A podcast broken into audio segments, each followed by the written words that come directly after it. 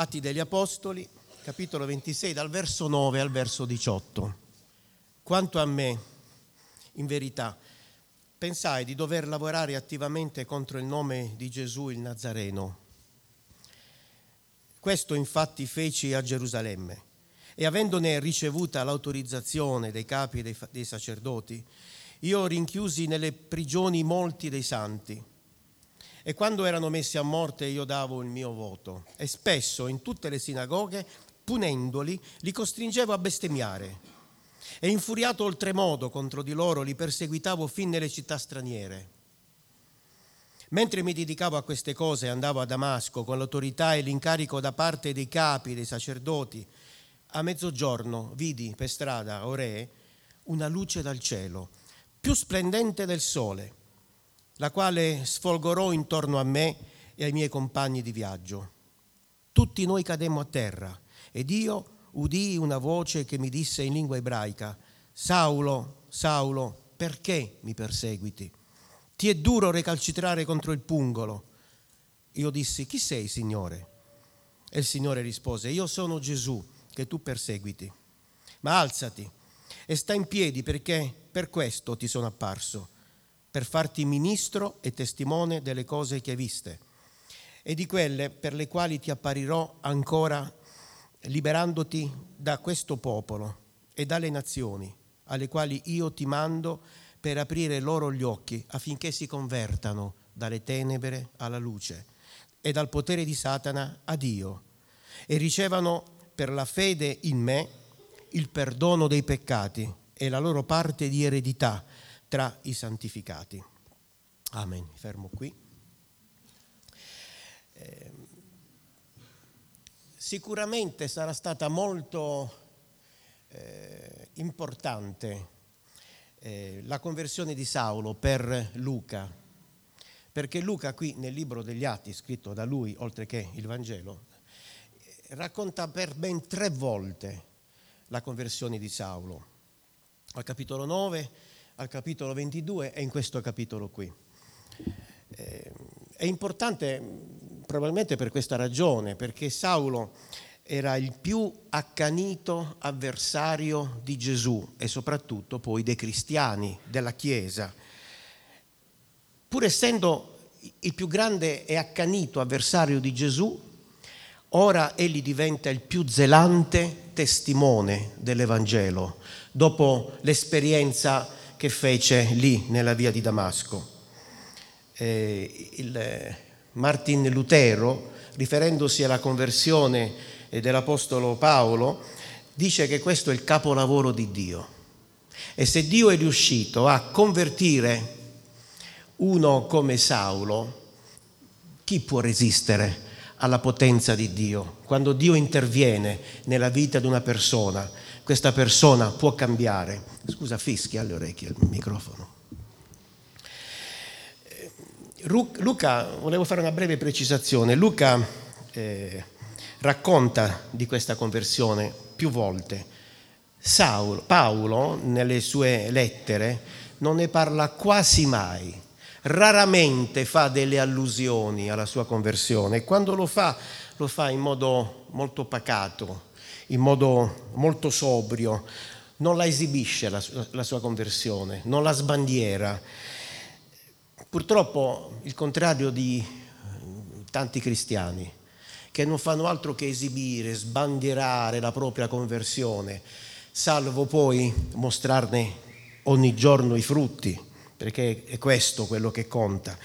Ma la cosa più bella del testo che abbiamo letto forse è proprio questa il fatto che Dio non punisce colui che lo perseguita. Dio non punisce il suo nemico. Dio non condanna colui che va contro la sua Chiesa. Anzi, al contrario, la cosa bella è che di fronte a questo nemico Dio si avvicina, gli si rivela, gli parla, lo converte, ma soprattutto lo arruola ad un servizio. Ora, questo modo di fare di Dio forse è il modello del comportamento di Dio nei confronti di ciascuno di noi. nei confronti di ogni essere umano.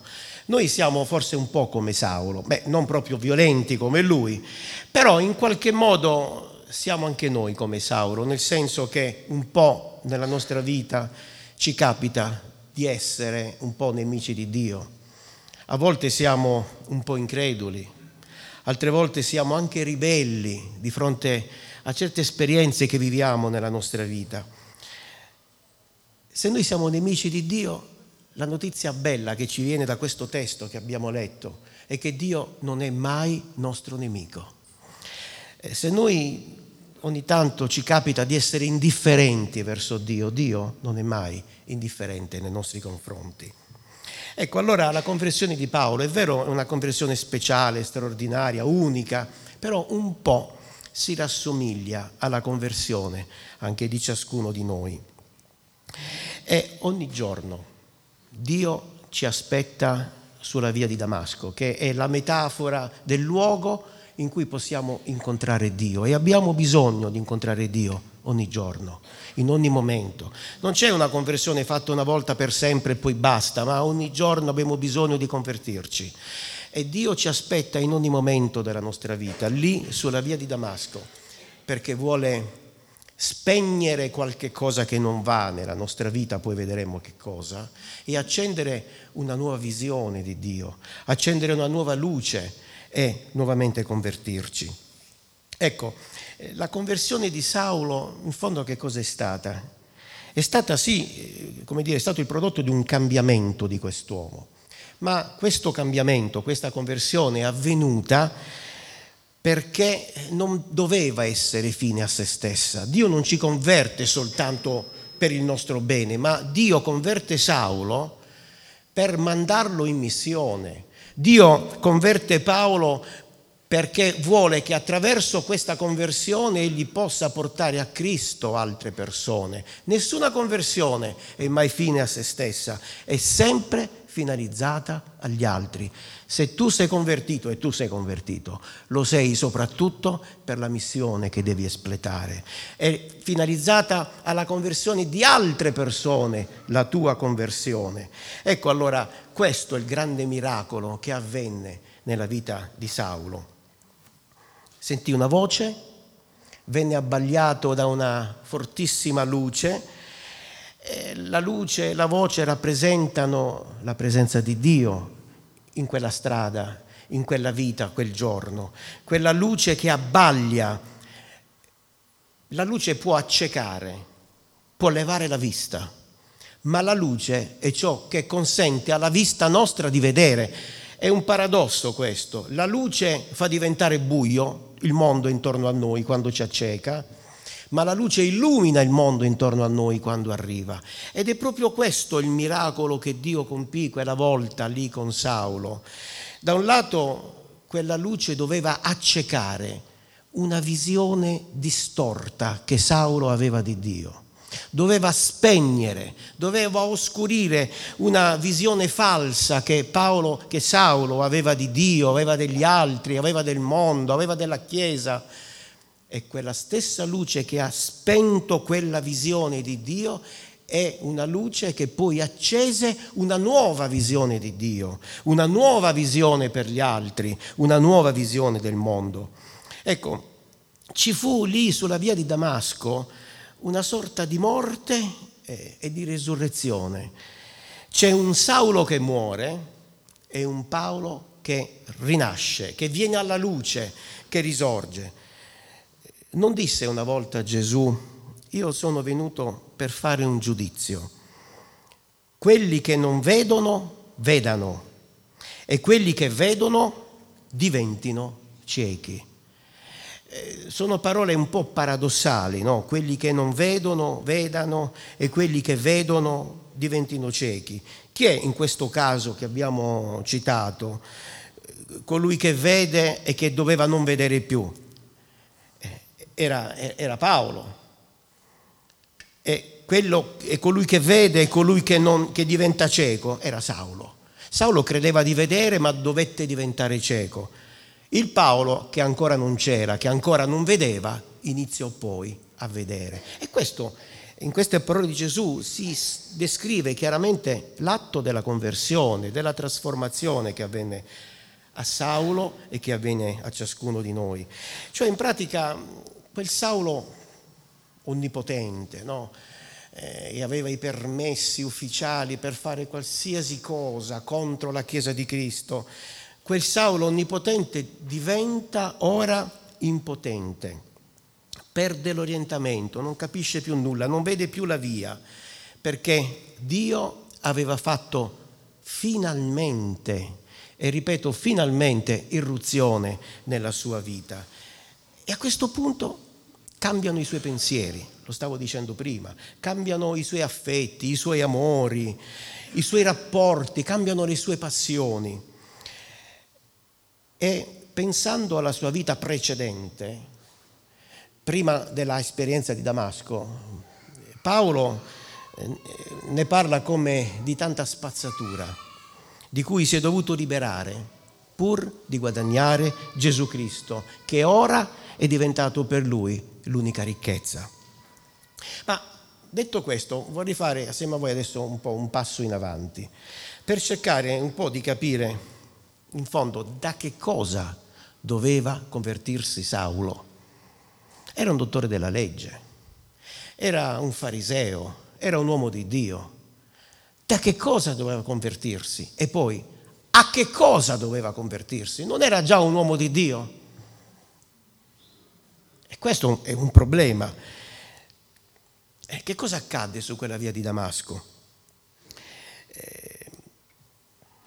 In fondo, chi era Saulo? Ecco, è questa la domanda. Chi era Saulo? E chi poi sarà Paolo?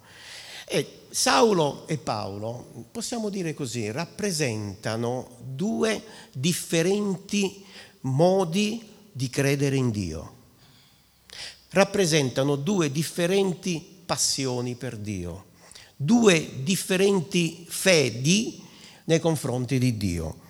C'è da un lato la fede del fariseo Saulo, parliamo di passione, la passione del fariseo Saulo. E poi dall'altro lato abbiamo invece la fede dell'Apostolo Paolo.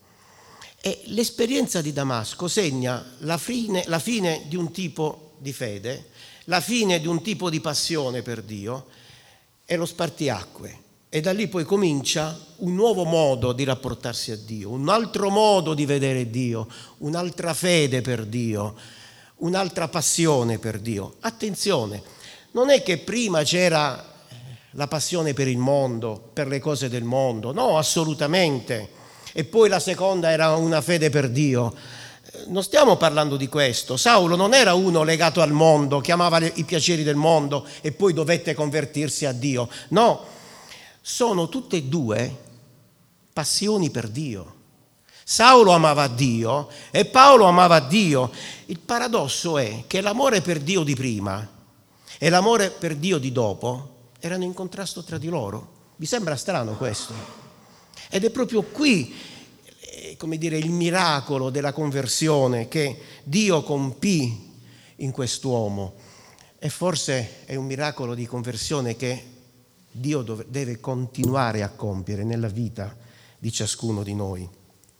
Ecco, eh, nei Filippesi al capitolo 3, vorrei leggere qualche versetto. L'Apostolo Paolo presenta il proprio curriculum, eh, dice chi è, si presenta.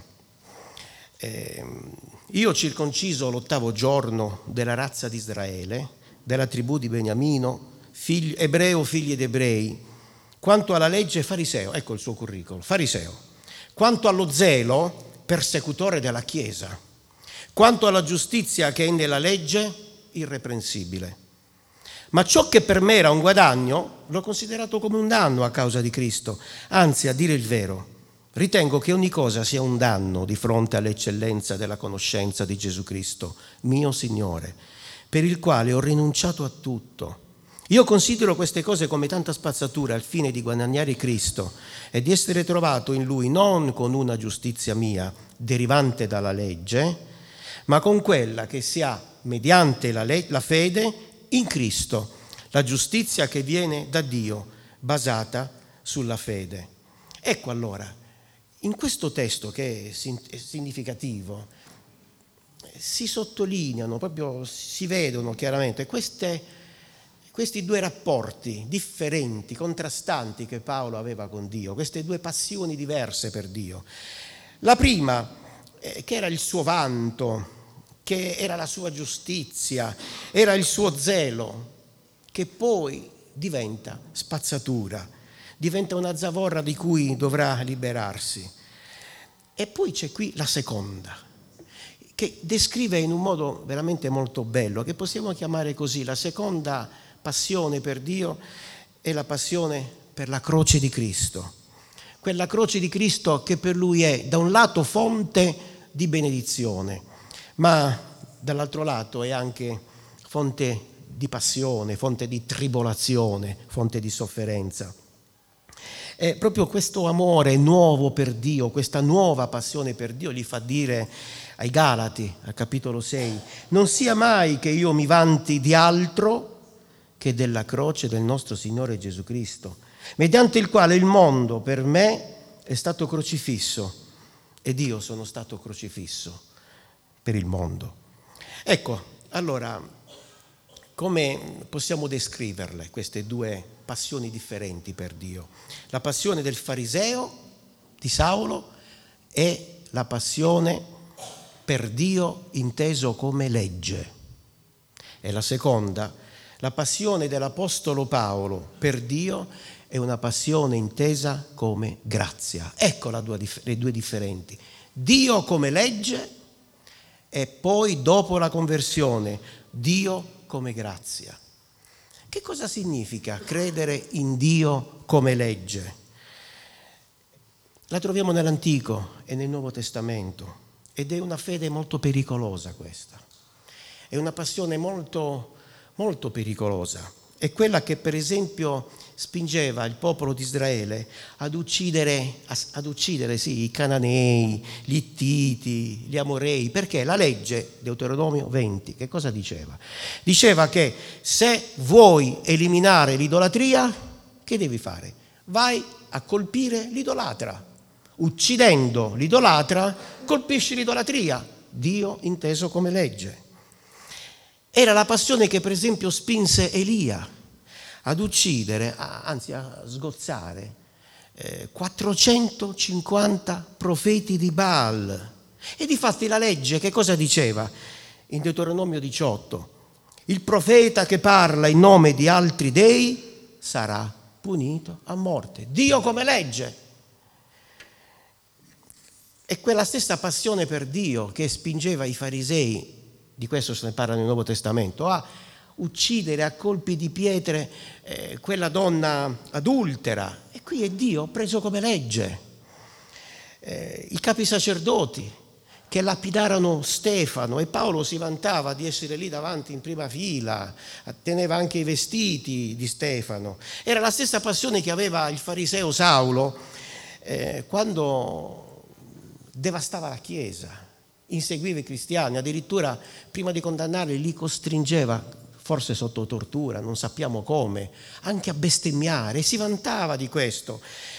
E questo Dio inteso come legge è quella passione per questo Dio che purtroppo accende i cuori anche oggi, devo dirlo, di tantissimi cristiani, di tantissimi cristiani. Lo troviamo nella storia della Chiesa. È una passione che porta morte è una passione che porta dolore. Pensate ai tempi della Inquisizione, pensate, non so, i kamikaze. Sapete chi sono i kamikaze, no? Sono quelli che si uccidono per uccidere gli altri e poi eh, dicono, come dire, un qualche cosa che sembra una bella invocazione a Dio. Dicono Allah è grande, Dio è grande, ma attenzione, non è un'invocazione, è una bestemmia questa. Perché è una fede balata, è una fede che semina morte, è una fede micidiale, una fede omicida. Questa era la passione che Saulo aveva per Dio. E proprio per questa fede egli era disposto a fare qualsiasi cosa per trucidare i cristiani. Certamente la legge l'ha data Dio. Però attenzione, se Dio ha dato la legge, pensiamo ai dieci comandamenti, da nessuna parte della Bibbia sta scritto che Dio è la legge. Anzi, Gesù che cosa fa? Prende i dieci comandamenti e ce li restituisce sotto forma di due comandamenti. E che cosa dicono questi due comandamenti che sono la sintesi che Gesù ha fatto? Quindi più autorevoli di lui non ne abbiamo altri, no? Dei dieci comandamenti. Eh, il comandamento dell'amore per Dio e l'altro comandamento è ama il prossimo tuo. Cioè la legge di Dio, la legge divina, non è una legge micidiale, così come ce la comunica Cristo, è una legge d'amore. Ecco, dicevo, Dio dà la legge, ma Dio non è la legge. Eh, Dio è misericordia, Dio non è legge, Dio è libertà, Dio è amore. Devo fare un breve riferimento anche alla nostra vita, perché sembra che quando parliamo dei testi biblici parliamo di fatti antichi che non ci riguardano. Oggi, oggi, in tanti pulpiti, in tante chat cristiane purtroppo anche, no? eh, c'è troppa legge c'è tantissima legge. Si presenta a Dio come fosse legge. E allora questa legge va ubbidita, va subita. E allora il cristianesimo che cosa diventa? Diventa una religione di permessi e di divieti. Si può fare questo e non si può fare questo. E se fai questo punito, castigato, cacciato. Cambia anche il volto di Dio. Non è più un Dio che ha il volto del Padre, ma Dio che ha il volto di un giudice, è un volto severo. La legge di Dio non è più una legge di libertà responsabile, si intende? Eh, non è più un comandamento di amore come ci ha detto Gesù, ma è una legge che ci inchioda alle nostre colpe, ai nostri peccati e alle nostre condanne.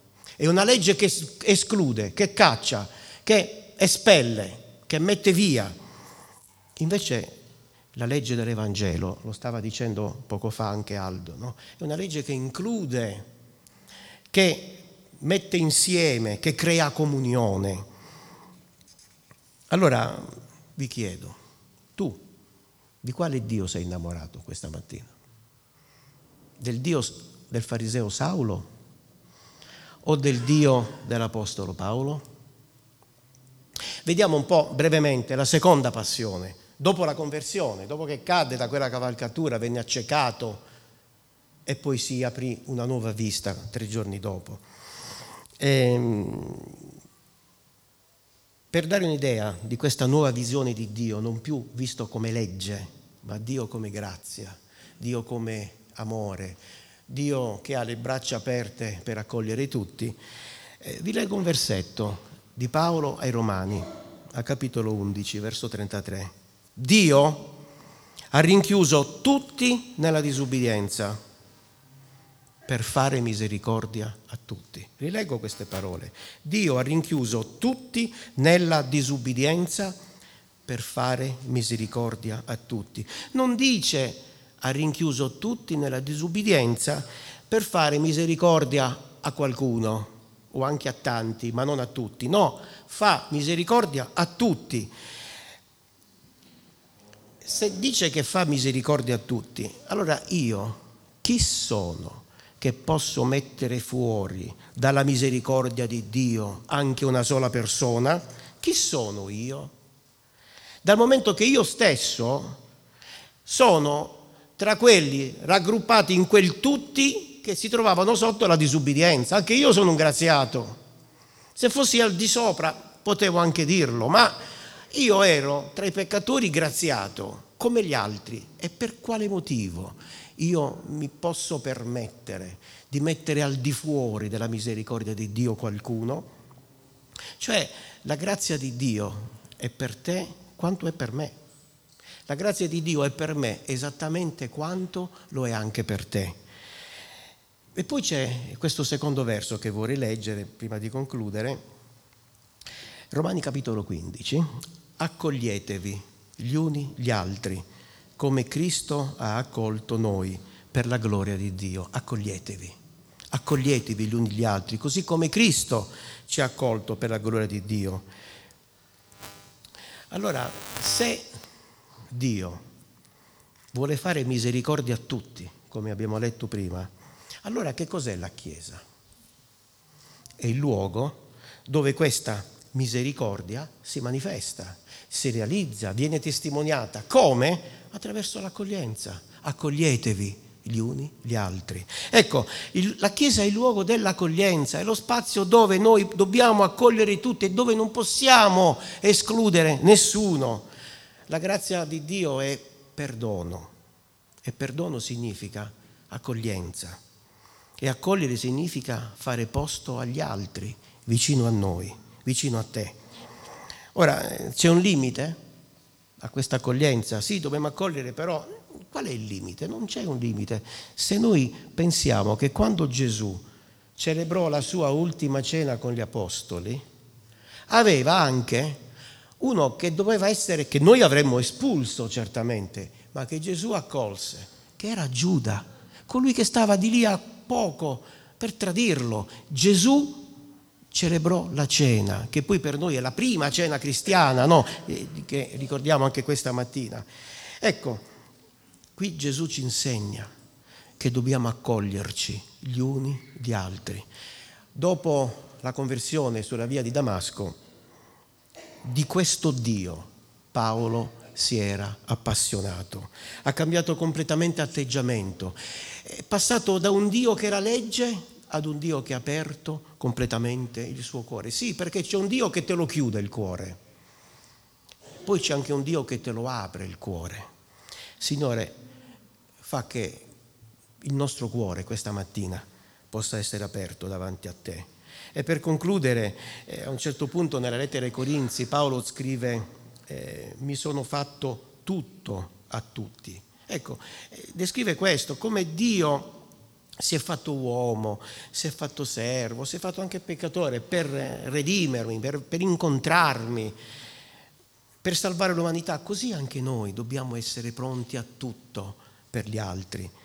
E poi, seconda ai Corinzi, sono gli ultimi versi che leggo e poi ho finito. A seconda Corinzi, capitolo 6, è scritto, ma in ogni cosa raccomandiamo noi stessi come servitori di Dio con grande costanza nelle afflizioni, nelle necessità, nelle angustie, nelle percosse, nelle prigionie, nei tumulti, nelle fatiche, nelle veglie, nei digiuni, con purezza, con conoscenza, con pazienza, con bontà, con lo Spirito Santo, con amore sincero, con un parlare veritiero, con la potenza di Dio, con le armi della giustizia a destra e a sinistra, nella gloria e nell'umiliazione nella buona e nella cattiva fama, considerati come impostori eppure veritieri, come sconosciuti eppure ben conosciuti, vedete questi paradossi, come moribondi eppure eccoci viventi, come puniti eppure non messi a morte, come afflitti eppure sempre allegri, come poveri eppure arricchendo molti, come non avendo nulla eppure possedendo ogni cosa. Portare l'Evangelo, ecco che cosa ci insegna Paolo. Portare l'Evangelo nel mondo è una cosa bellissima, è la cosa più importante che un essere umano possa fare, però è anche una cosa molto faticosa, perché il mondo non accoglie mm, ben volentieri il messaggio dell'Evangelo. Eh, questa passione per questo Dio Dio grazia, Dio amore per Paolo, si trasformò in lui in una sofferenza per Dio, per una umanità che era ostile a questa predicazione. Non dimentichiamoci che Gesù è finito in croce.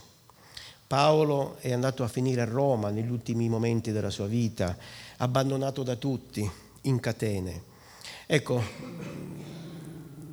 c'era un teologo che diceva, Boneffer, diceva che la parola di Dio è vincente ma crocifissa.